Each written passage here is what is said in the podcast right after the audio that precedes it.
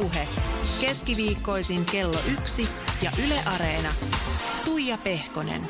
Ylepuhe.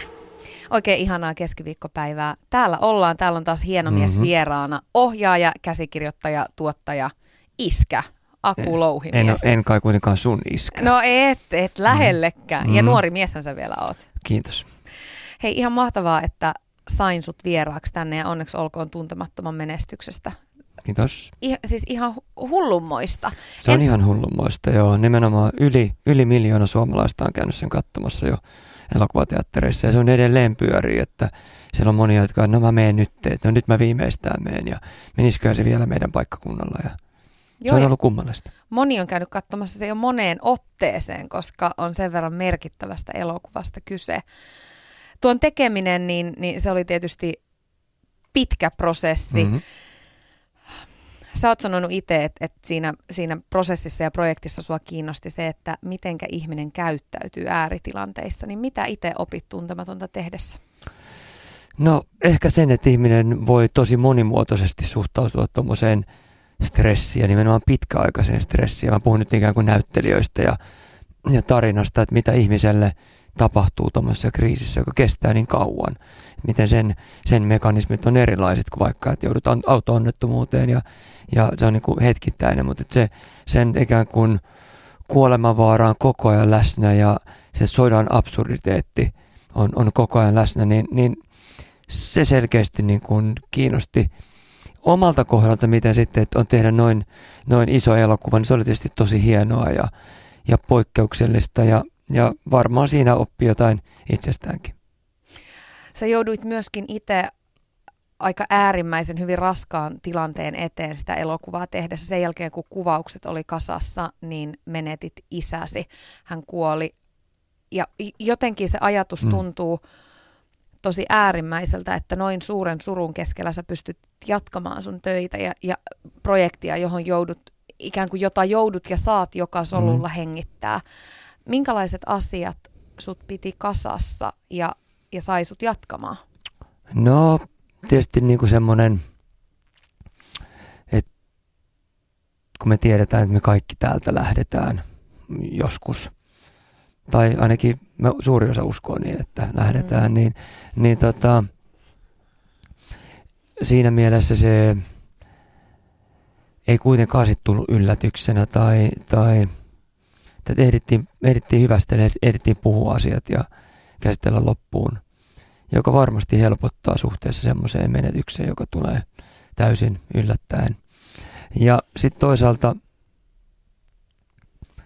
mitäs muuta, että elämä, elämä niin kuin jatkuu, että se jatkuu kaikilla muillakin, että toki siinä helpottaa, jos on lapsia ja niin kuin täytyy laittaa aamulla puuroa ja mennä kouluun ja tehdä läksyt ja tavallaan tämmöinen elokuvaprojekti on vähän samantyyppinen, että, että se ei se nyt ikään kuin yhteen ihmisen kaadukkaan, että Toki noin niissä elokuvassa nämä keskeiset näyttelijät ja ohjaaja on, on esimerkiksi vakuutettu, että jos, jos sattuisi jotain, että me jäisi vaikkapa auton alle kesken kuvausten, niin, niin sitten se, tota, sit, sit se vaan täytyy keskeyttää, sitä ei voi viedä loppuun. Tämmöisiä vaihtoehtoja toki voi joskus tulla, mutta, mutta tota, jos nyt saa tehdä näin etuoikeutettua työtä ja etuoikeutettua juttua, niin, niin täytyy vaan jatkaa ja, ja tavallaan se antaa myös iloa ja voimaa, että, että aika usein, jos ihminen masentuu ja jää makaamaan sängyn pohjalle tai menee tuohon kyykkyyn istumaan lattialle, niin, niin ei se masennus sillä niin kuin lähde, että, että li, liike ja tekeminen saa, saa tota, vapauttaa. Pitää niin kuin pystyssä. Mm, kyllä.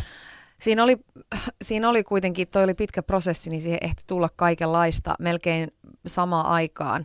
Taisi olla pikkasen ton jälkeen, niin elokuva-alalla hirmuinen kuohunta tuli Miitsuu kampanja. Tähän liittyen te julkaisitte itse asiassa tuntemattoman tekijätiimin kanssa äh, vahvan kannanoto, jossa puolustitte Vesalan Paulaa ja otitte muutenkin kantaa tähän kohuun. Tämän jälkeen Miitsu on vielä, tuntuu, mm. että se on laajentunut paljon paljon suuremmaksi. Mitä sä ajattelet siitä nyt, kun katsot kuitenkin tätä niin kuin alan sisältä ikään kuin to- toiselta puolelta? No mun mielestä se on hirveän tärkeä, tärkeä asia ja, ja tuollaisten – epäkohtiin, niihin puututaan, niin, niin se on, on tärkeää. Ja, ei varmasti ole niin, että elokuvalla olisi jollain tavalla enemmän kuin jollain muulla, muulla elämän alueella häirintää tai, tai minkäänlaista epätasa-arvoa. Siis, uh, mutta meilläkin sitä on ja siihen, siihen täytyy puuttua. Jos me ollaan, me ollaan tota, näkyvästi esillä, niin sitä suuremmalla syyllä. Ja sitten tietysti mua on osittain vaivannut se, että jossain uutisoinnissa, että on vähän epäselvää, että onko joku semmoinen tuotu esille, että tämmöistä on tapahtunut ja tämmöistä on tapahtunut. Ja ne tuntuu niin kuin hirveän eri, niin kuin jotkut on se, että tämä on selkeä rikos, että tämmöiseen pitää heti puuttua. Ja jotkut on sitten, että no, tämä on tarina yhdestä näkökulmasta. Niin, niin ehkä myös se, että on puuttunut vähän sellainen, että milloin nämä on tapahtunut. Onko tämä jotakin, joka on tapahtunut 30 vuotta sitten, kyllä, koska kyllä jotenkin ta- kehitystä on tapahtunut ennen tätäkin, vai onko tämä jotakin on tapahtunut viime viikolla ja silloin siihen pitää varsinkin, varsinkin puuttua. Mutta että kaiken kaikkiaan niin, niin tota, kaikenlaisten tuommoisten rake- vääristyneiden rakenteiden muuttaminen, niin sehän on just meidän tehtävä. Mennään vielä Aku tähän hetkeen nimenomaan mm. tuntemattomaan. Sä oot justiinsa lähdössä sen tiimoilta ulkomaille, mm-hmm. losiin. Mm-hmm. Öm, kerro vähän, mitä, mitä seuraavaksi tapahtuu tuntemattoman kanssa. Sitä on jo isosti viety maailmalle. Siellä on ö, vähän lyhyempi versio mm-hmm. tästä, vähän lyhyempi leikkaus tästä kyseisestä elokuvasta. Mitä tapahtuu nyt? No käytännössä se lyhyempi ver- leikkausversio lähtee nimenomaan siitä, että, että ulkomaille, jotka ei, ei tunne Suomen historiaa tai tunne, tunne linnan, linnan kirjaa, niin, niin niille tämä on ennen kaikkea – sotaelokuva tai aika moni näkee sen eri, eri tavalla niin kuin pasifistisena sotaelokuvana tai, tai historiallisena draamana. Se on vähän erilainen joukko, kun Suomesta on selkeästi koko kansan elokuva, että sitä on mennyt 13-vuotiaat vanhempien kanssa ja, ja sitten niin kuin ihan 90 asti siitä, kun vaan voimat on elokuvateatteriin niin kuin vienyt. On muuten aika raju 13-vuotiaalle toi leffa. Ni, niin onkin, mutta Suomessa on tämmöinen niin kuin, ikään kuin laki, että jos on K15, niin sitten voit vanhempien, vanhempien seurassa mennä. Ja, ja meidän, meidän 13-vuotias tytär, niin, niin mä olin itse sitä mieltä, että tämä ei, ei niin kuin, ehkä olisi hänelle, mutta sitten mä olin luvannut, että no jos, jos miljoona suomalaista käy sen katsomassa, niin, niin sitten siinä tapauksessa säkin saat, saat tulla ja, ja tota. Ja sitten kävi niin, se oli tuolla yllätys mulla itsellenikin, että, että mä joudun tämän lupauksen sitten lunastamaan. Ja, ja hän näki sen. Mä luulen, että se sai aikaan meillä aika hyviä keskusteluja, että sitten kuitenkin mun lapset on tietysti ollut aika paljon kuvauksissa ja ne tietää, että tämä on, tää on, tää on niinku, tavallaan, se on ehkä emotionaalisesti totta, mutta se on kuitenkin nä- näytelty, että se on el- vaan elokuva. Mutta että hyviä keskusteluja siitä, että mitä, mitä Suomessa on tapahtunut ja mitä itse asiassa koko ajan maailmalla tapahtuu, miten, miten sitten lapsen näkökulmasta katsot ennen kaikkia lapsia, jotka joutuu jättämään kotiinsa tai, tai odottamaan, että tuleeko, tuleeko niin kuin isä, isä kotiin vai ei. Ja, ja, ja sillä tavalla luulen, että se oli, se oli niin kuin hyvä ja tärkeä kokemus itse asiassa meillekin, meillekin tota, katsoa sitä ja nähdä se niin kuin yhdessä. Tämä on Suomen elokuvahistorian suurin projekti kolmas versio Tuntemattomasta. Eka tuli 55, seuraava tuli 85 ja nyt 2017 sun versio. Toivotko, että tämä jää viimeiseksi tuntemattomaksi? Ei, en, mä uskon, että tämä on sillä tavalla klassikko. Se on vähän sama kuin joku Kalevala tai Seitsemän veljestä tai jotkut Shakespearein näytelmät, Romeo ja Julia, että siihen varmasti, varmasti palataan. Sitten joku ensin, erilainen näkökulma. Että en, en usko, että tulee, enkä, enkä tietysti se voisi toivokkaan. Ylepuhe keskiviikkoisin kello yksi ja Yle Areena. Tuija Pehkonen. Ja täällä on Aku Louhimies paikan päällä. Aku, mennään vähän ajassa taaksepäin. Sä oot mm-hmm. syntynyt 68 Helsingissä, sä oot elänyt lapsuutesi täällä.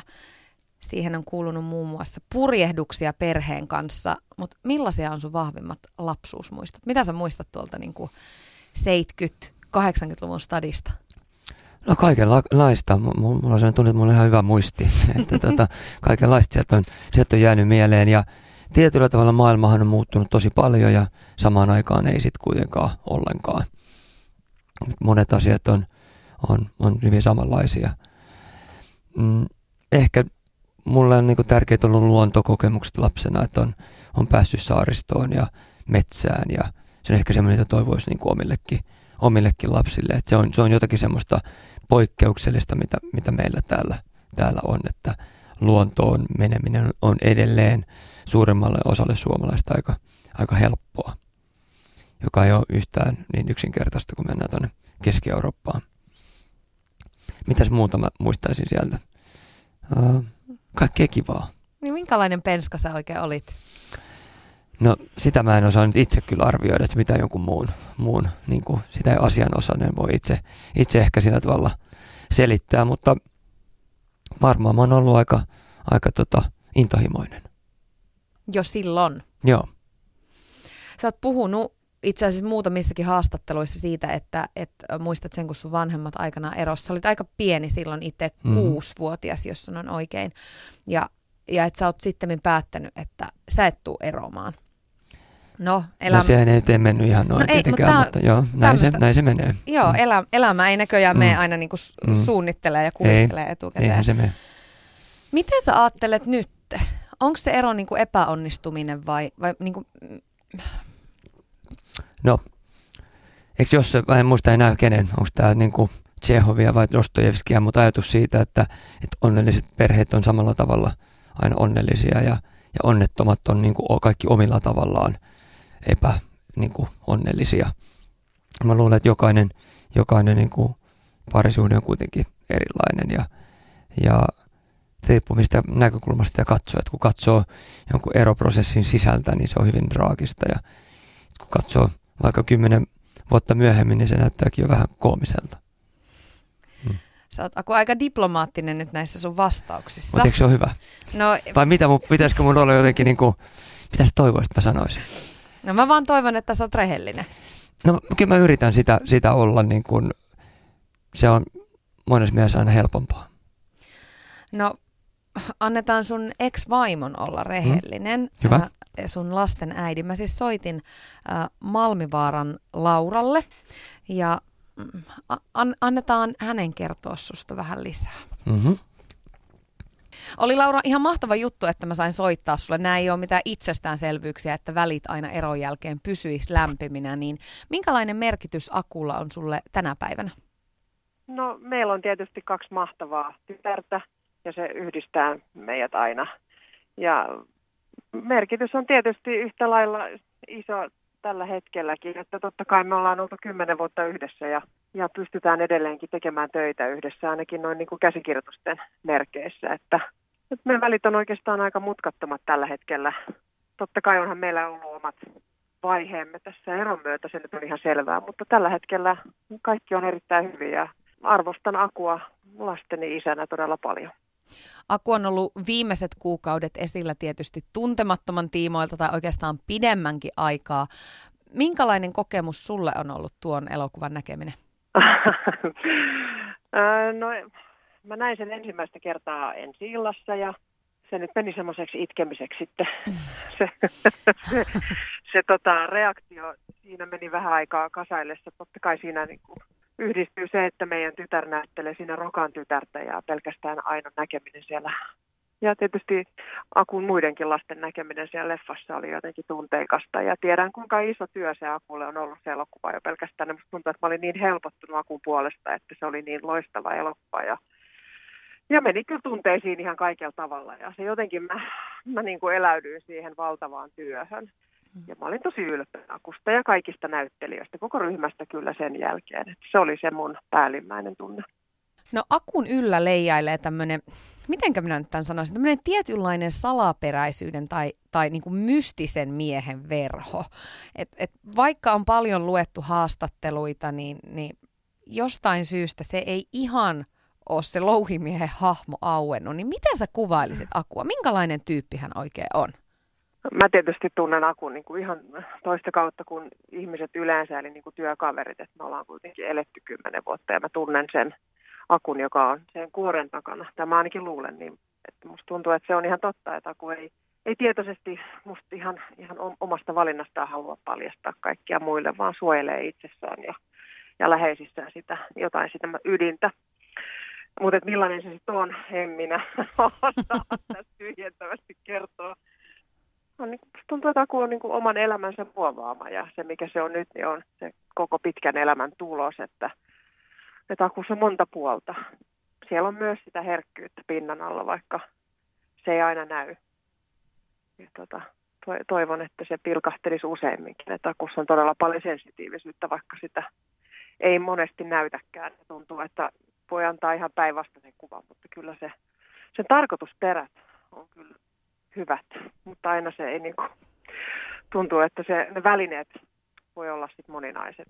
En tiedä, mä oon tosiaankin vaan, mä, mä puhun työn ulkopuolelta. Mä puhun siitä akusta, joka ei ole se ohjaaja, josta puhutaan yleensä, kun puhutaan tästä mystisestä, hymyilemättömästä miehestä, niin mä, mulle se aku on ennen kaikkea se, johon mä oon tutustunut sitten perheenisänä ja, ja, ja aviomiehenä. No löytyykö siitä akusta sitten semmoista hulluttelevampaa puolta? Kuvissa näyttäytyy aina, aina se tiukan tuima aku. Mä luulen, että hulluttelevampi akku näyttäytyy ennen kaikkea lastensa kanssa. Että siellä on kuitenkin neljä mieletöntä lasta ja mä luulen, mä luulen, että niiden kanssa aku on kaikista rennoimmillaan. Uskoisin niin, että onneksi silloin ne lapset, lapset tuo siihen sitä iloa ja leikkiä, mitä ei aina tuossa vaativassa työssä pysty olemaankaan. Ja että se on kyllä akulla todella iso siunaus. Yle puhe. Siinä kuultiin siis Laura Malmivaaraa. Miltä tuntuu Aku kuunnella Lauran kuvailuasusta? No, se tuntuu tietysti vähän niin kuin, mitä mä nyt sanoisin, hassulta. Hassultahan se kuulostaa, mutta, mutta varmaan se on monessa mielessä oikeassa ja kyllä mä, kyllä mä oikeasti elämässä aika paljon nauron. Mä sä vaan, hymyilit, kun niin, sä tulit tänne, joo. Niin, et se on vaan se, että mä oon jotenkin niin kuin jämähtänyt siihen, että kun semmoisen lopputulosohjaamisen vastustamiseen, että jos joku sanoo, että huutaa sieltä, että hymyilen nyt sieltä kameran takaa, niin mulle tulee se vastareaktio, että en varmasti hymyile. Sitten sit on tullut semmoinen, mä itse pyrin niin ohjaajana, että mä en, mä en va, niin kuin, yrittäisi enemmän sitä keinoa tai kontaktia enemmän kuin sitä lopputulosta, että se, että mä jotenkin, niin kuin, että oon nyt surullinen, niin, tai oon nyt iloinen, tai oon nyt hauska, tai seksikästä tai jotakin, niin ne ei musta niin kuin toimi. Että se pitäisi olla joku, niin kuin, että kohdentua siihen toiseen. Mua, mua kiinnostaa näyttelijän työssäkin se niin kuin kontakti, että miten ihmiset on, on oikeasti kontaktissa keskenään. Ja, ja se on ehkä semmoinen, mitä mä siinä ohjauksessa myös haen. Ja, ja, ja niin, silloin se lopputulos ei voi niinku huudella sieltä kameran takaa. Mutta ajattele, miten se olisi raffia, kun se jossakin haastattelussa räväyttäisit oikein kunnon smailin. Niin, mutta mä, tämähän on radio, täällä mä voinkin hymyillä. Tämä on niinku ihan ok. no, minkä takia sitä ei näy sitä herkkää akua sitten enemmän?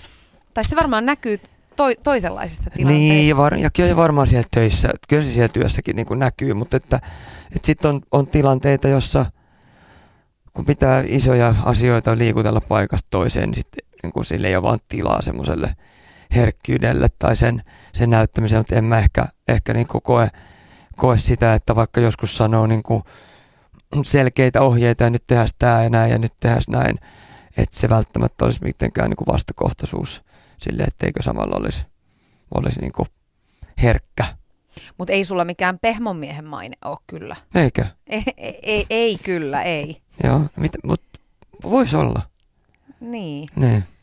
Ö, mit, miten paljon sä muuten mietit tai suojelet itseäsi siltä ikään kuin julkisuudelta ja, ja niiltä kiroilta? No mä, mä ajattelen tällä tavalla, että, että elokuvaohjaajan työ ei ole niin kuin ihan julkinen ammatti. Että totta kai ne, ne lopputulos, mitä, mitä, mitä elokuvasta tulee, niin on, on julkinen ja se on kaikkien katsojien arvioitavassa, arvioitavissa ja kaikki katsojat on, on niin kuin ihan alan asiantuntijoita. Että jos joku ei tykkää, niin se on ihan oikeassa siinä.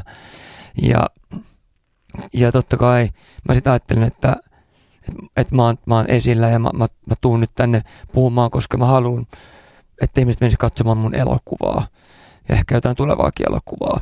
Että se on se, niin kuin se syy, että mä yritän pitää itseni selkeänä, että miksi, miksi, niin kuin, miksi olen esillä, että mihin, mihin pyrin vaikuttamaan tai mitä, mitä haluan sillä, sillä tota, tehdä. Ja, ja tota, mitä sä oikeastaan kysyit?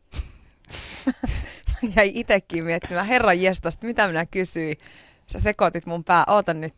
Minä kysyin, että ää, tästä julkisuudesta, niin. kuinka paljon ikään kuin itseä suojelet sillä? Niin, että en mä sit sillä tavalla, niin kuin sua, mä oon yrittänyt, me ollaan aina lähetty siitä, että ei, ei, ei tuoda lapsia ja, ja ei, ei paljon niin kuin parisuhteita tai muita. Et, et ne ei ole ehkä sen työn kannalta kiinnostavaa. Sama, sama ehkä näyttelijöille, että, että mä luulen, että on, on parempi, että, että se suurelle yleisölle ei välttämättä ole hyvä tietää näyttelijän kaikkia yksityiselämän yksityiskohtia, vaan, vaan voi nauttia siitä, mitä, mitä näkee ja helpottaa sitä uppoutumista siihen, siihen tarinaan. Ja sen takia, jos on uh, niin että se kaikki vaikuttaa siihen katsomiskokemukseen ja nyt sen takia ollaan esillä, että, että elokuvaa menisi useammat katsomaan. Ja, ja si, siinä on myös se, että sit se tuntuu itsestä, että tämä on musta tärkeä elokuva, että tähän mä oon sen valmis uhraamaan. Ja mm. saattaa olla joku toinen juttu, jonka ei ehkä sitten halukkaan olla esillä, mutta, mutta kyllä mä tätä, mä oon tästä elokuvasta tosi ylpeä ja tosi onnellinen ja niistä ihmistä, joiden kanssa mä oon saanut tehdä töitä. Ja, ja mä lupasin silloin, kun mä lähdettiin tätä tekemään, että mä, mä teen sen niin hyvin kuin vaan osaan ja ikään kuin se olisi mun viimeinen elokuva, jonka mä koskaan teen. Mutta se ei ole. Sitähän me ei koskaan tiedä, elämähän voi päättyä vaikka huomenna, mutta, mutta toivottavasti se ei ole. Tuossa Laura puhuu tosi kauniisti sun isyydestä ja, ja siitä, että miten sä hulluttelet sun lasten kanssa. Mm, no, niin, kyllä mä voin hullutella muidenkin ihmisten kanssa, mutta, mutta ja, ja radiossa helpommin. No, ja. mutta jos peilaat sitä sun omaan lapsuuteen mm-hmm. ja, ja mietit sellaisia asioita, jotka siellä oli hyvää, niin mitä sä itse nyt neljän lapsen isänä ikään kuin sieltä haluat siirtää sun jälkipolville? No mä ajattelen, että mun, mun molemmat vanhemmat ja elämänpiiri, jossa mä oon ollut, on ollut hyvin sellainen kuin suvaitsevainen ja, ja moderni.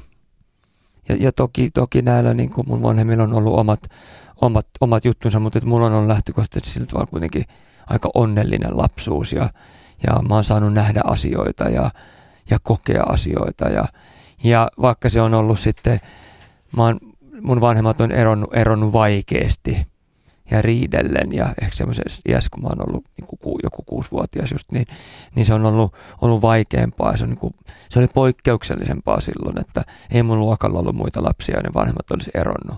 Sitten mä katson omia lapsia, niin, niin tuolla jos asuu Helsingin keskustassa, niin, niin tota, ei siellä paljon muita olekaan. Hmm.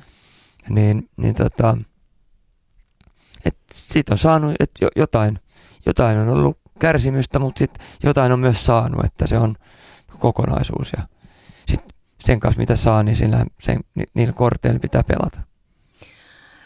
Minkälaista roolia taiteellisuus ja taiteellinen ilmaisu ja elokuvat ja tämmöinen asia, tämmöiset asiat on sulle silloin lapsuudessa ja nuoruudessa ikään kuin merkinnyt ja minkälaista roolia ne on näytellyt? No ehkä, ehkä se, että mun, mun isä ja äiti on tavannut aikoinaan Ateneumissa, joka oli silloin, silloin tota, ja kamerataiteen linjalla sitten on mennyt, mennyt eri suuntiin ja mun isä oli sitten myöhemmin ar- teki arkkitehdihommia. Mutta tota, mutta kyllä mua kiinnostaa ympäristö ja mua kiinnostaa edelleenkin, mä huomaan, että mua kiinnostaa rakennukset ja mua kiinnostaa niin kuin miljöö ja sen vaikut, niin kuin miten tämä huone vaikuttaa ihmisiin ja miten toi valo tulee tänne ja sen tyyppiset asiat et, et varmasti sillä, mistä, mistä niin kuin tulee, niin on merkitystä, mutta toisaalta ihan sattumoisin, musta sitten ehkä kuitenkin on tullut elokuvaohjaaja, että olisi voinut olla jotain muutakin. Jossain nuoruudessa tuli se, että tota olisi kiva, kiva kokeilla. Ja sitten myös tietoisen siitä, että no ei niitä elokuvaohjaajia varmaan Suomessa hirveän montaa voi olla, mutta kokeillaan. Niin oliko se niin, että, että lukioikäisenä tuli jo ensimmäinen lampaat? Joo, Joo kyllä. Tehtiin, tehtiin lyhyt elokuva olin Kallion lukiossa ja, ja siinä yhtä, yhtä pääosaa näytteli Eero Aho ja toista Mikko Kouki ja Aleksi Mäkelä nykyään ohjaa. Hmm. Niin Aleksi näytteli yhtä myös keskeistä roolia. Jos miettii sun elämää ikään kuin tuota polkua ja työn hmm. kautta, varmasti yksi merkittävä käännekohta elämässä oli sun lopputyö taideteollisen korkeakouluun vuonna 2000 Levottomat, josta Joo. tuli tämmöinen siis kulttielokuva, siis sehän mm. on niin kuin sukupolvikokemus, mm. niin jos sä nyt ikään kuin palaat niihin muistoihin ja siihen aikaan ja siihen, että et miten se muutti sun elämän suuntaan, niin mit, miten sä mietit sitä kaikkea? Joo, no se varmaan sen ensimmäisen, että sen pääsi tekemään sitä ensimmäistä elokuvaa oli selkeästi, selkeästi hankala ja tämä on jossain on kertonutkin, mutta se oli tosi vaikea saada rahoitettua. Kaikki sanoivat, että se on niin niin kuin taiteellinen tai niin eurooppalainen. Silloin elettiin semmoista aikaa, että tämä pitää olla tosi amerikkalaisia ja kolminäytöksinen rakenne ja, ja tota, äh, siinä on päähenkilö, joka ei ihan, ihan selkeästi käsi, niin kuin kehity ja viisinäytöksinen rakenne ja miksi toi, miksi, ikään kuin, että miksi ei tässä selitellä näitä asioita paremmin. Ja, se ja jättää sit, paljon kysymyksiä. Joo, se jättää paljon kysymyksiä auki ja, ja se oli mulle itselleni niin kuin, niin kuin tärkeää. Ja sitten Markus Selin, sitä oli monta kertaa menetty, yritetty hakea rahoitusta elokuvalle ja hän tuottajana sitten sanoi, että hei, että hän lukee käsikirjoituksia ja hän tykkäsi siitä, sanoi, että hei, hän uskoo tähän, tämmöinen voidaan, hän saa sen rahoitettua. Ja mä en ihan uskonut sitä, me ei silloin tunnettu kauhean hyvin. Mä en uskonut ihan, että saatkohan nyt kuitenkaan. Mutta sai se. Ja se on niin kuin hieno juttu, että ei se elokuva siitä millään tavalla ikään kuin muuttunut tai ei, ei siihen lisätty tai poistettu jotakin sen, sen myötä, vaan että hänellä on semmoinen niin kuin, niin kuin kyky nähdä, että mikä ihmisiä kiinnostaa ja mikä on ajassa. Miten se muutti sun elämää? No mun elämää se muutti tosi paljon, että pääsin tekemään ensimmäistä pitkää elokuvaa ja, ja sitten mulle tuli, että okei, tämä voisi olla niin kuin joku, joku ammatti, jota kohti voisi pyrkiä. Ja toi on varmasti ollut yksi semmoinen ison unelman toteutuminen. Joo. Jos nyt mietit, että millaisia unelmia sulla nyt on tässä mm. hetkessä, niin mistä sä haaveilet? No ihan kaikki mä en uskalla nyt tässä kertoa niin kuin nämä julkisesti, kun nyt on kaiken näköisiä eikö ne, eikö ne pidä aina sanoa ääneen? Ei, niin voi... ei välttämättä. osan voi. Ja sen mä voin sanoa, että, että Clint Eastwood on tämmöinkin sanonut kyllä monta kertaa, että se on joku 80 ja tekee elokuvia ja, ja tota, just hän käsikirjoituksen Oscarin voitti, voitti tota 90 käsikirjoittaja. Että tavallaan sillä semmoista niin työ, työaikaa tässä vielä on ja, ja se on tietysti mun toiveena, että pääsee tekemään lisää, lisää juttuja ja käyttää tavallaan sitä, mitä on näissä oppinut. Mä opin mielettömästi tehdessä niitä tuntemattoman sotilaan, niin sitä pystyy hyödyntämään ja myös jakamaan eteenpäin sitä, sitä oppia. Nämä jäi nämä haaveet. Mä jäin miettimään, no, on mitä tässä kaikki, ne... On tässä kaiken näköisiä, mutta Sä selvästi haluat kuitenkin jopa radios nyt ylläpitää tätä mystisen miehen. Se, se vaan, ei kai, se vaan ei tulee. Kai. Ylepuhe. Keskiviikkoisin kello yksi ja Yle Areena. Tuija Pehkonen. Täällä on Aku Louhimies vieraana. Mm-hmm. Sun näyttelijät usein kehu sua tiukaksi ohjaajaksi, joka laittaa itsensä ja tekijät koville. Mutta miten sä itse kuvailisit itseäsi ohjaajana työn kautta? Minkälainen sä mielestäsi oot? No, mua kiinnostaa niin kun, mä, mä taisin sanoakin, mua kiinnostaa se kontakti ja mua kiinnostaa asiat, jotka ei ole sanallisesti selitettävissä. Mua kiinnostaa tilanteet, ihmisten väliset suhteet ja pelot. Tavallaan semmoinen, ehkä kaikki semmoinen, joka ei sitten vaikkapa dokumentin keinoin ole niin helposti kuvaltavissa. Mitä se työ sulle niin kuin isommassa kuvassa merkitsee? Mit, mitä sä saat ohjaamisen kautta? Miksi sä haluat tehdä elokuvia? No mä, mä vastaan tähän että mä luulen, että on niin erilaisia syitä, miksi ihmiset on, on ohjaaja. Mä luulen, että mulla on varmaan semmoinen niin vaikuttamisen halu.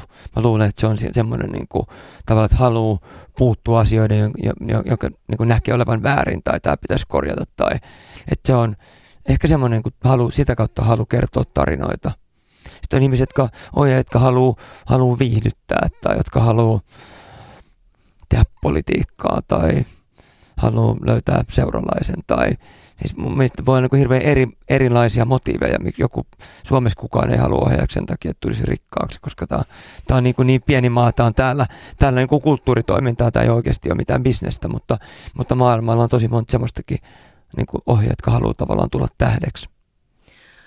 Miten vahvasti se työ ja se ohjaaminen liittyy sun identiteettiin. Mä oon puhunut tästä monien Joo. urheilijoiden mm. kanssa, että et miten se ikään kuin saattaa jopa vähän vaarallisellakin tavalla vääristyä se oma käsitys itsestä, että se on täysin kiinni niissä kilpailu- ja urheilusuorituksissa. Miten, miten sä koet sen? On se varmasti sitä, että kyllä mä oon nyt, kun mä oon, mä oon tehnyt yhdeksän pitkää elokuvaa ja erinäköisiä muita tuotantoja, nyt mä voin ajattelin, että okei, no ehkä mä oon elokuvaohjaaja, mutta kyllä mulla no pari, pari, kolme niin kuin ensimmäistä pitkää elokuvaa oli vielä semmoinen, että, että onkohan mä nyt niin kuin väärässä paikassa tai onkohan mä jotenkin vaan vahingossa onnistunut tai, tai niin kuin elokuvaohjaajan työ on, on sitä, että kaikki muuthan auttaa mua, enhän mä yksin tee mitään, vaan, vaan koko se työryhmä, kaikki ne näyttelijät, ne tuhannet avustajat, ne kaikki taiteellisesti päävastuulliset ja kaikki, joka ikinen kahvinkeittäjä, niin ne kaikkihan auttaa mua. Ja Mulla on sellainen usko, että tämä tuntematon sotilas on onnistunut, koska on ollut niin iso joukko ihmisiä, jotka on auttanut mua. Sitten mulla on kuitenkin ollut täydellinen taiteellinen vapaus, että ei ollut mitään semmoista, joko olisi sanonut, että ei tämmöistä saa olla, tai toi pitää muuttaa, tai tämä, tämä paketti pitää näyttää täällä. Mitään semmoista ei ole ollut. Niin niin mä taas, mä katson, mä läht, mun lähtee ihan lapasta. Mä unohdin, mitä sä kysyit. Mä kysyin siitä, että, että miten vahvasti se työ linkittyy sun identiteettiin. Joo kyllä se varmasti sillä tavalla, niin kuin, että kaikkihan mitä mä teen on tietyllä tavalla tarinaa tai elokuvaa. Mä voin mennä mihin tahansa tilaisuuteen ja katsoa sitä ikään kuin sen kautta, että mitä, mitä täällä on kiinnostavaa. Se on ehkä yleinen uteliaisuus maailmaa kohtaan. Sitten jos mä menen himaan ja mä lasten kanssa kotona, niin, niin aika vähän mä oon siellä elokuvaohjaaja. Että kyllä mä oon aika, niin kuin, aika paljon kaikkea muuta. Että, Tähtipöly niin, karisee siellä. Ei, no ei pidä sitä yhtään niin kuin minä. Että ne on niin kuin ihan silleen, että hoho. Ja, ja se on varmaan hyvä semmoinen maadottava asia. Sitten toisaalta kun menee tuonne maailmalle ja tajuu kuinka paljon kaiken näköistä sisältöä maailma tuottaa ja kuinka paljon on elokuvia maailmalla, niin, niin muistaa, että se Suomen yksi miljoona – katsojat, vaikka se on täällä ihan mahdottoman hienoa ja se on meidän kulttuurille, suomalaiselle elokuvalle tosi tärkeää, niin sitten maailmalla se on kuitenkin vielä aika pientä. Vitsi toi kuulostaa hurjalta, että, että Aku Louhimies sanoi, että no ehkä mä nyt voin kutsua itseäni ohjaajaksi. Et, et jotenkin mä jäin niin kuin miettimään tota lausetta, että et, niin kuin, kuinka paljon sun tartti tehdä töitä – että sä voit olla varma siitä omasta tekemisestä. Siitä ei voi koskaan olla varma. Siis sit sehän on, että jokainen päivä on joka tapauksessa vaikea, että kun menee tekemään uutta, vaikka olisi kesken tämmöisen pitkän tuntemattoman sotilaan, menee kuvauspaikalle, niin joka kerta se alkaa niin kuin alusta. Että on suunnitelmia, on ajatuksia. Tässä olisi tärkeää tämä. Voiko me saataisiin tässä toi rakkaus näkymään? Tai voiko tässä olisi semmoinen kuva, missä se tuuli osuisi noihin hiuksiin? Ja sitten ei tuule tai sitten sataa tai sitten siellä ei ole mitään rakkautta missään. Ja sitten täytyy niinku vaan, vaan ikään kuin lähteä luovimaan siitä jotain eteenpäin. Minkälaisia tapoja sulla on toimia noissa niinku, tuskan kinkerissä hetkissä, koska ihan kaikkeen ei pysty vaikuttamaan. Sä voit ohjata ihmisiä, mutta, mutta sä et voi ohjata kaikkea, mitä maailmassa tapahtuu. Ei, ei voikaan. Ja sitten on ehkä just sen hyväksyminen.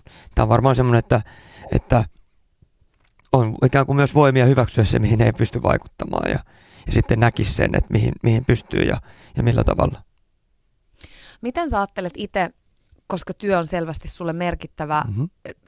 sillä on hyvin iso merkitys sun elämässä, niin mistä sä haluaisit itse tulla muistetuksi? Mikä on ikään kuin se tarina, jota, jota Aku Louhimies kertoo? No tota, kyllä nyt ennen kaikkea haluaisin tulla muistetuksi hyvänä isänä ja hyvänä ystävänä. Hmm. Et kyllä ne on varmaan ne kuitenkin tärkeimmät. Se onkin sitten jotain ihan muuta kuin työ. Niin, toki mä oon sielläkin, että mä isänäkin töitä ja ystävänäkin. Ja, niin hartia voimin. Niin, niin. ja mulla, tota, mulla on tietysti paljon ystäviä, jotka on jollain tavalla samalla alalla tai samoja kiinnostuksen aiheita. Ja ehkä nyt on, niin kuin, ei ole vielä ehkä siinä testamenttiässä nyt kuitenkaan, mutta että haluaisin sitä tehdä semmoisia niin kuin, elokuvia, jotka antaa katsojalle jotakin. Että se on se niin kuin ohjaajan vastuu, että jos sä nyt meet tuonne elokuvateatteriin ja näet että se antaisi sulle jotakin. Aika usein puhutaan elokuvaprojekteihin liittyen siitä, että miten isosti näyttelijät joutuu tai saa niihin rooleihin samastua, että se mm-hmm. on niin kuin, e, saa elää ja hengittää sitä aina missäkin roolityössä tarvittavaa ja vaadittavaa maailmaa. Mutta jotenkin mä jäin miettimään sitä, että onhan se myös niin kuin ohjaajalle aikamoinen myllerys. Että et sullehan se on ehkä jopa vielä paljon pidempi prosessi, jossa sä hengität sitä, vaikka nyt tässä viimeisimmäksi tuntemattoman mm ilmaa itseesi. Joo, kyllähän se on niin kuin monen, monen vuoden rupeama ja, ja sillä tavalla, että menee niin kuin, vähän silleen, että kun menisi naimisiin. Että mä tiedän olevani tämän projektin kanssa sit naimisissa mm. seuraavat kolme vuotta. Ja sitten pitää vaan saada toimimaan se suhde. Että oli mikä oli. Ja, ja tota, totta kai näyttelijät heittäytyy mutta, ja, ja laittaa itsensä todella likoon, mutta tietenkään se ei ole yhtä pitkä aika. Mutta eikö toi ole aivan hullunmoisen raskasta? No on se myös kyllä tosi kivaa. Et en, mä, en mä sitä ehkä sitä, on se varmaan raskastakin, mutta on se myös tosi kivaa. Että kyllä mä niin ajattelin, että mä oon, mä oon unelma-ammatissa ja mä oon tosi etuoikeutettu. Mulle yhtäkkiä nyt mm? välähti päähän sellainen joku otsikko tai joku mm. jostakin sun haastattelusta, että sä oot sanonut, että ohjaajan työ aiheuttaa aikamoisia haasteita parisuhteelle. Liittyykö se nyt nimenomaan tähän, tähän että sä oot sit naimisissa, sulla on se parisuhde sekä elokuva että siihen ihmiseen? Mm, joo, va- varmasti siinä on sitä, että, että jos meillä kaikilla on niin rajallinen aika ja sitten päättää käyttää sitä aikaa ja sitten joutuu käyttämään onnistuakseen, niin joutuu käyttämään aika paljon siihen työhön ja sitten jos on vielä entuudestaan niin kuin lapsia, niin sitten tietysti ne on vielä ykkössijalla. Niin, niin tota, se on aika haasteellinen kombinaatio. Niin. Että sitten että kuka, kuka niin kuin hyppää semmoiseen hulluuteen niin kuin mukaan, niin ei se ihan mikään tavallinen ihminen ole. Mm. Niin ja sitten kun ei ole se 24 tuntia kuitenkaan mm. aikaa. Mm. Ö, niin kuin sanoit, se on etuoikeutettua, että saa tehdä eläkseen sitä, sitä mitä rakastaa ja saa toteuttaa Joo. itseään. Minkälaiset hetket sä koet sun työssä raskaina? No, mitkä se olisi semmoisia? No aina, ainahan, ainahan kaikkiin liittyy niin kuin ylä- ja alamäkiä, että se on semmoista niin kuin, tavallaan elämän vuorovettä. Mutta musta raskaita on aina semmoiset hetket, jossa joku kokee, että ei onnistunut tai joku on pettynyt. No, ne on semmoisia vaikeita tai tai sitten vaikea tuossa elokuvassa on myös se epävarmuuden sietäminen, että ei tiedä. Että vaikka mä oon tämän, tämänkin elokuvan kanssa tehnyt monta monta vuotta töitä, niin tavallaan se hetki, että tietää, okei nyt tämä ihan varmasti toteutuu, niin, niin sitä saa aika pitkään odottaa. Ja sen, sen epätietoisuuden niin kuin sietäminen ja ikään kuin, että lähteekö nyt tekemään tuommoista juttua vai odottaako vielä tätä, niin se on, se on välillä tosi niin kuin, haasteellista. Sä vähän viittasit aiemmin eh, siihen, mitä, mitä ajattelet ikään kuin ton työn julkisuudesta, mm-hmm. mutta miten helppoa tai, tai miten vaikeaa sun on sietää sitä, että sun jokainen työ on ikään kuin julkisen arvostelun kohteena. Se, se, niin kuin, Joo. Kuka vaan voi olla siitä mitä tahansa mieltä ja kaikilla on oikeus sanoa se mielipiteensä ääneen. Joo, Ni, no, niin, ja niin onkin. Ja, ja musta se on niin kuin osa tavallaan elokuvien tekemistä tai tarinan kertomista. Että jos, jos se kerrotaan koko maailmalle, niin, niin koko maailmalla on siitä, siitä mielipide, ne saa sanoa se ja ne on siinä omassa mielipiteessään ihan, ihan oikeassa. Ja ja sitten toki, jos siellä on niin asiavirheitä, niin semmoiseen haluaa puuttua, että joku niin kuin, haluaa pane, niin kuin, että se joku sanoo, että mä en tykännyt tuosta leffasta ollenkaan, niin se on musta ihan ok. Se on hienoa. Se ei että, satuta sua. Ei se kyllä mua niin kuin satuta, koska mä oon ihan selkeä, että kaikkia ei voi miellyttää. Ja, mutta sitten jos tulee semmoista niin kuin väärää informaatiota tai se, se kritiikki jotenkin puetaan niin kuin, ikään kuin, kuin näennäisten totuuksien, niin kuin, että no, tässä on ollut tämmöistä tai tämmöistä, niin jos siellä on jotain väärää, niin se on niin kuin ärsyttävää, kun sitten haluaa niin kuin puuttua, että hei, että älkää nyt levittäkö tuommoista huhua, että tämä on tehty tällä ja tällä tavalla. Mutta se, että jos joku ei jostain tykkää, niin se on musta ikään kuin ok. Ja, ja just se, että kun rupeaa elokuvia tai tämmöistä niin tekee, niin on tiedä, ihan samaksi tehtäisiin radio-ohjelmassa, tiedät, että ihmiset kuuntelee tätä. Että et, et sä rupeat tekemään radio-ohjelmia, jos sä ajattelet, että se voisi jotenkin rajoittaa, että kaikki ei kuulisi tai tämän mm. kuulee vaan ne, jotka tykkää. Mutta kyllä se tuo mulle ainakin painetta onnistumisesta. Että mä nyt voit täällä ihan puuta heinää puhua sun kanssa. Vähän, vähän, vähän voi. voit kuitenkin, niin. No joo, mutta et miten, miten sitä onnistumista sitten mitataan? Että, että ehkä yksi on se, että kuinka paljon on kuulijoita, mutta, mutta on myös se, että miten, miten vaikuttavaa se on ihmisille.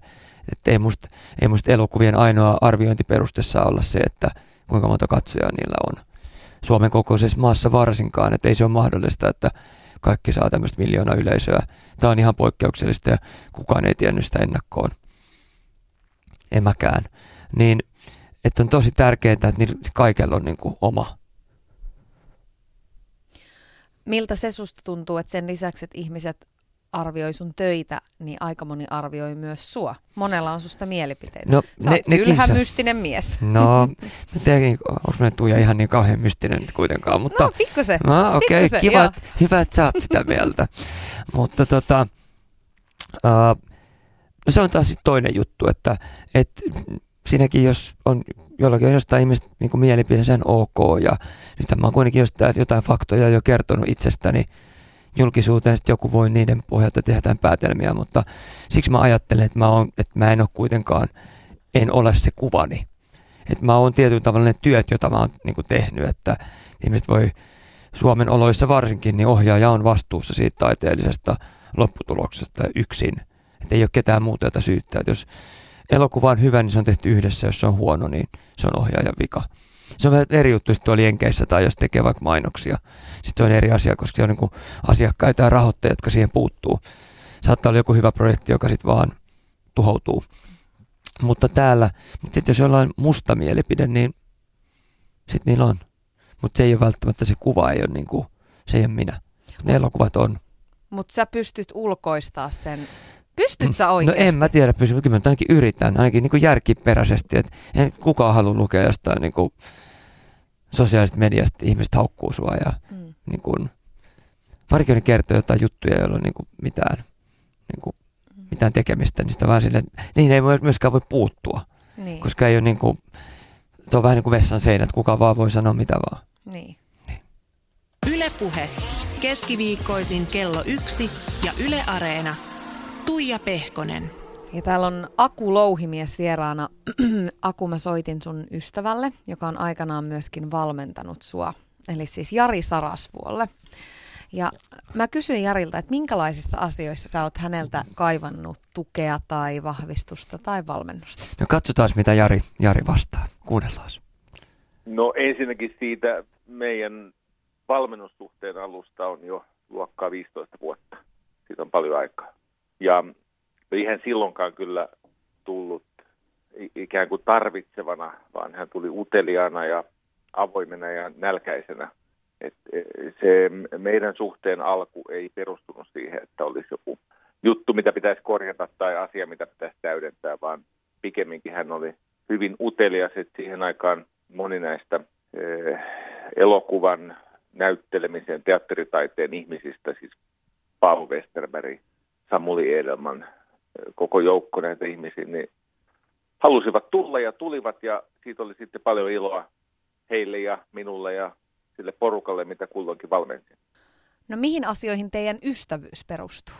Kyllä jollakin tavalla siihen akun tietynlaiseen ehdottomuuteen ja säntillisyyteen ja semmoiseen aku poikkeaa minusta voimakkaasti siinä mielessä, että hän on kurinalainen, systemaattinen, kykenee itsekontrolliin ihan eri tavalla kuin minä. Ja mä olen nauttinut siitä akun systematiikasta, se antaa mulle inspiraatiota ja aika hyvää esimerkkiä. Ja sitten meitä kiinnostaa samat asiat. Siis me olemme molemmat tarinankertojia ja meitä kiinnostaa se, miten tarina muokkaa ihmistä. Jopa siinä määrin, että Aku on näyttänyt mulle elokuviaan ennen kuin ne on tullut ulos. Tai ennen kuin, jopa ennen kuin ne on mennyt lopulliseen leikkaukseen. Toki mä muistan, mä muistan semmoisen hauskan hetken, kun hän lähestyi mua silloin, hän oli kuvannut ja tehnyt ensimmäisen leikkausversion tästä Pahamaa-elokuvasta, joka myös nyt palkittu ympäri maailmaa. Ja Aku kysyi, että voisinko mä antaa kommenttia siitä Pahamaan ensimmäisestä tai Pahamaan ensimmäisestä leikkausversiosta. Sitten mä sanoin, totta kai mielelläni tunsin itseni kovin imarreluksi, kun hän lähestyi mua. Hän oli siinä vaiheessa jo tietenkin erittäin arvostettu elokuvaohjaaja. Ja lähestyi mua niin semmoisella tarkoituksella, että mä voisin antaa ikään kuin oman osani siihen Pahamaan sisältöön. Ja sitten me katsottiin meillä kauniaisissa se elokuva. Ja sitten mä siinä siis pohdin erilaisia ratkaisuja aina, aina niin kuin, jopa niin kuin leikkausrytmi, leikkausrytmin saakka. Mä, mä, mä, niin kuin, mä siinä kerroin mielipiteitäni ja Aku teki sinnikkäästi muistiinpanoja. Ja mulle tapahtui siinä hetkessä semmoinen ymmärrettävä, inhimillinen ja jälkikäteen tosi koominen väärinkäsitys. Mä luulin oikeasti, että tässä Jari, Jari Sarasvuo opettaa Akun louhimiestä tekemään elokuvia. Ja tota, hän oli erittäin kohtelias hyvin kiitollinen ja, ja ahkera. Pohti niitä mun pohdintojani. Yksikään ei mennyt läpi tietenkään. se oli, se oli tota, jotenkin se sinetöi se meidän ystävyyden, kun mä tajusin, että näin toimii oikea taiteilija. Hän on valmis ottamaan palautetta ja inputtia ja toisten ihmisten aineksia harkittavakseen, mutta sitten hän tekee omat ratkaisunsa. Hyvät hykkyrät, että mä rakastin häntä, kun mä tajusin, että tämä mun innokas vahtoaminen niin ei ollut kyllä häirinnyt hänen näkemystään. Ei piirun vertaa. Yle puhe. Siinä kuultiin siis Jari Sarasvuota.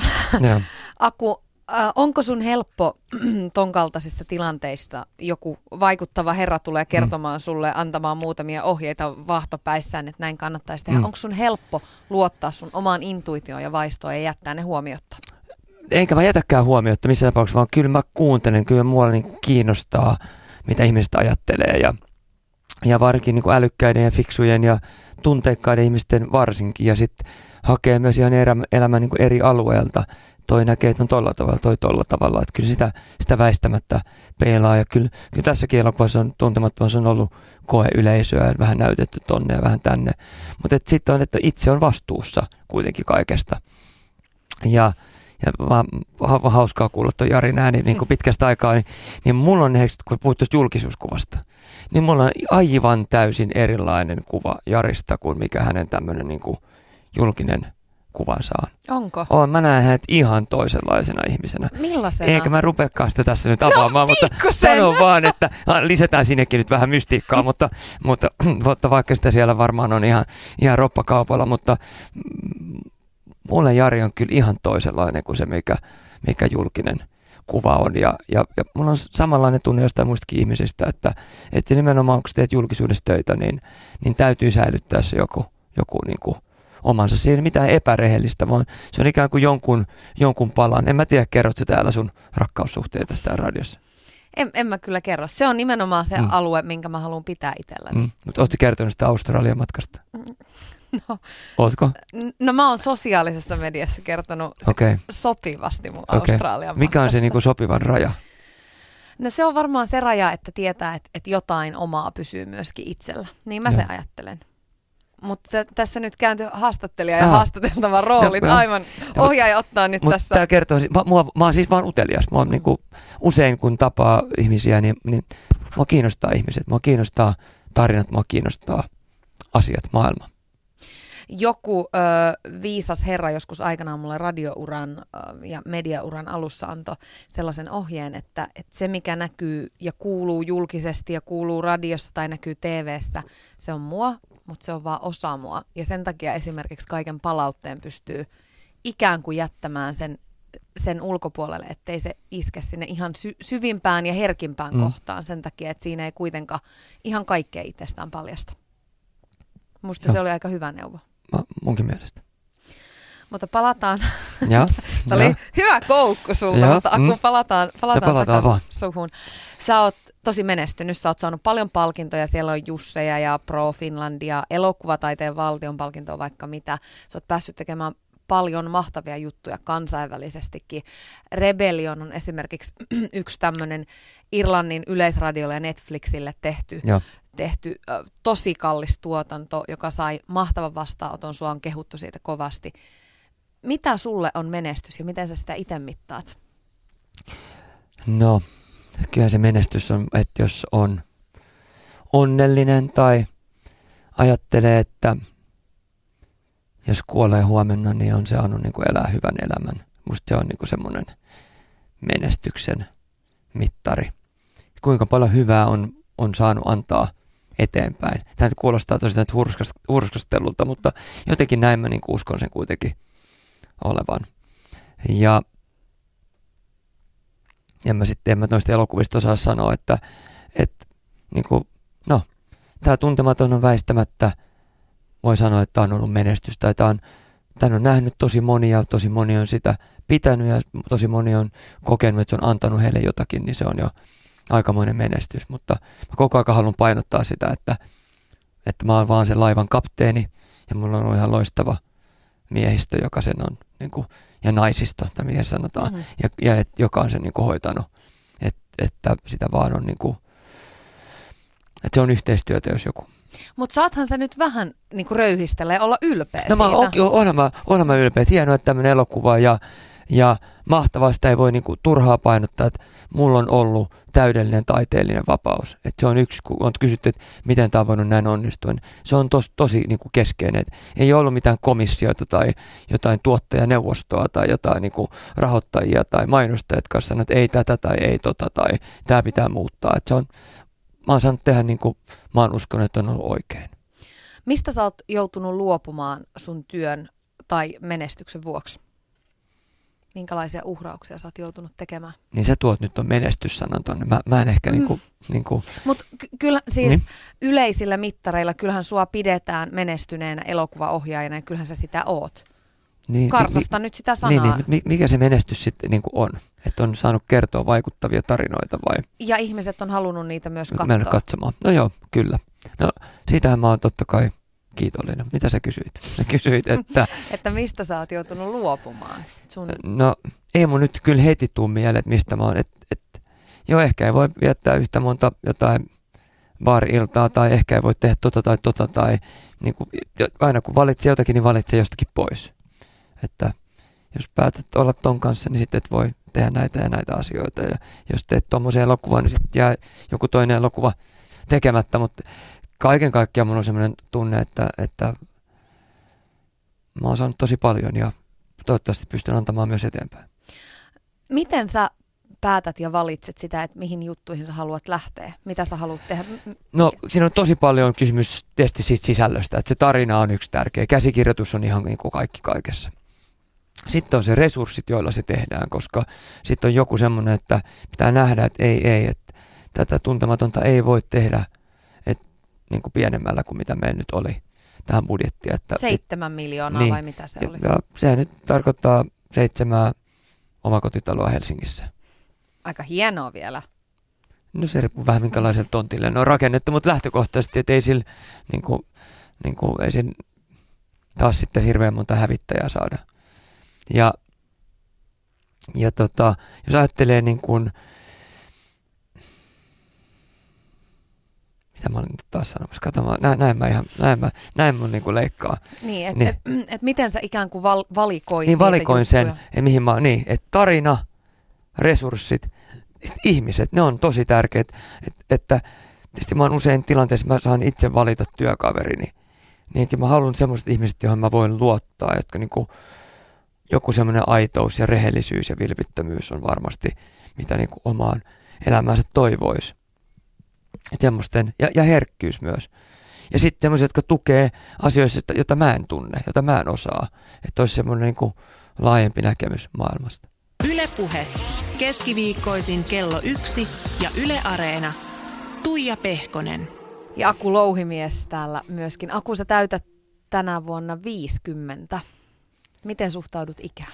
No en mä nyt ehkä tota hirveästi niin kuin mainostaisi. Anteeksi. Mutta hei, sä nyt otit sen esille. Niin sä oot näin, hyvin säilynyt. Oh, kiva, kiitos, että sanot noin. Ja nuorekas. Joo, hyvä. Ja komea. Joo, hyvä. No niin. vielä jotain? Joo, no ei, ei kun, ke, kerro vaan siitä, että et miltä se susta tuntuu. Miltä se musta tuntuu?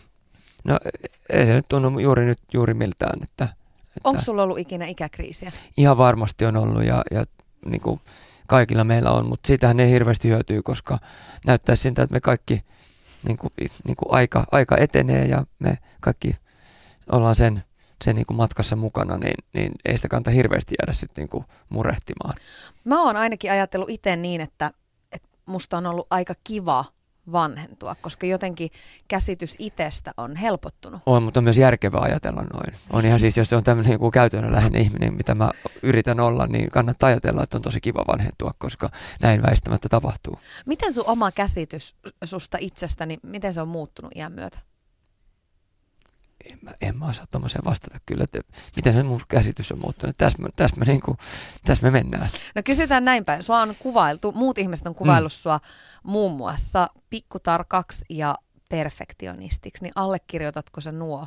Tai, tai mitä muuta siihen lisäisit, kun puhutaan susta? No mä en, en tiedä, mihin toi liittyy toi pikkutarkkuus, mutta... Varmaan mut, töihin. Niin, varmaan. Ei se ainakaan mihinkään muuhun elämän alueeseen taida niin kovasti tota liittyä. Uh, enkä mä sitäkään tiedä, onko nyt, mutta että tavallaan, että jos vaatii itseltään, niin voi vaatia myös muilta, että tämä pitää tehdä niin kuin oikein, että että oon mä varmasti töissäni sanonut ihmisille välillä pahasti, tosi tiukasti.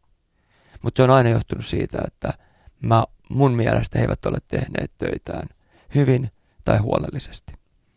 Eli se on niinku tavallaan, ää,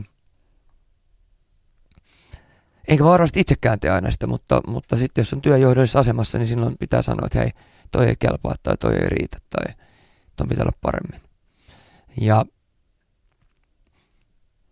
se on myös sitä semmoista, niin kuin, että, että johtajien pitää vaatia. Että se on musta niin kuin se, se on, liittyy siihen työhön, se ei ole, niin kuin in, se ei ikään kuin mun joku ole, niin kuin, mikä mä sanoisin, niin kuin se ei mun osa mun persoonaa, vaan se on osa mun niin kuin työroolia.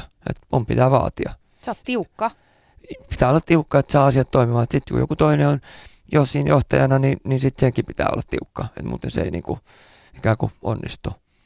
Mutta mä yritän koko aika pitää sen mielessä, että se ei ole, että se on niin kuin työ, että se ei ole niin kuin minä. Oletko koskaan hankala? Omastani mielestäni en tietenkään koskaan. Päinvastoin mä hyvin niin kuin neuvotteluhalunen ja kykynen ja, ja, ja tota, joustava ja päämäärätietoinen kuitenkin ja ymmärtäväinen ja kuunteleva. Oho, tää, Näin mä itse, itse, itse näen, mutta, mutta joku toinenhan voi toki olla jotain toistakin mieltä.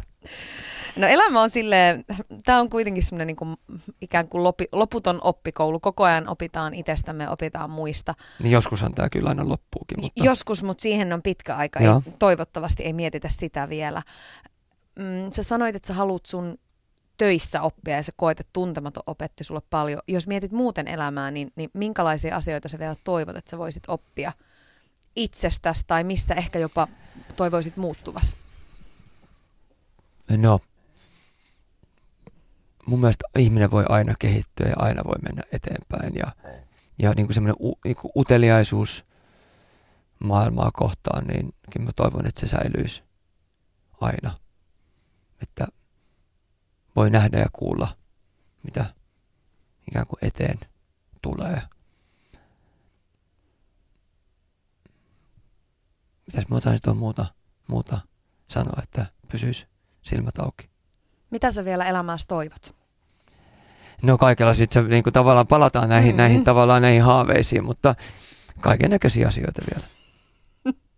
No tähänkö me nyt diplomaattiseen vastaukseen Tähän me jäädään. Tähän jäädään. me nyt ruvetaan Mä taas rakentaa vielä. tätä. Joo, tämmöistä vähän tämmöistä mystistä. Niin.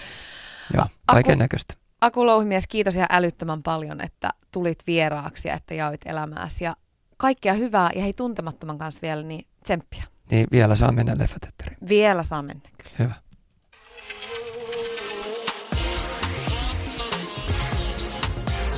Ylepuhe keskiviikkoisin kello yksi ja Yle Areena. Tuija Pehkonen. Ylepuhe.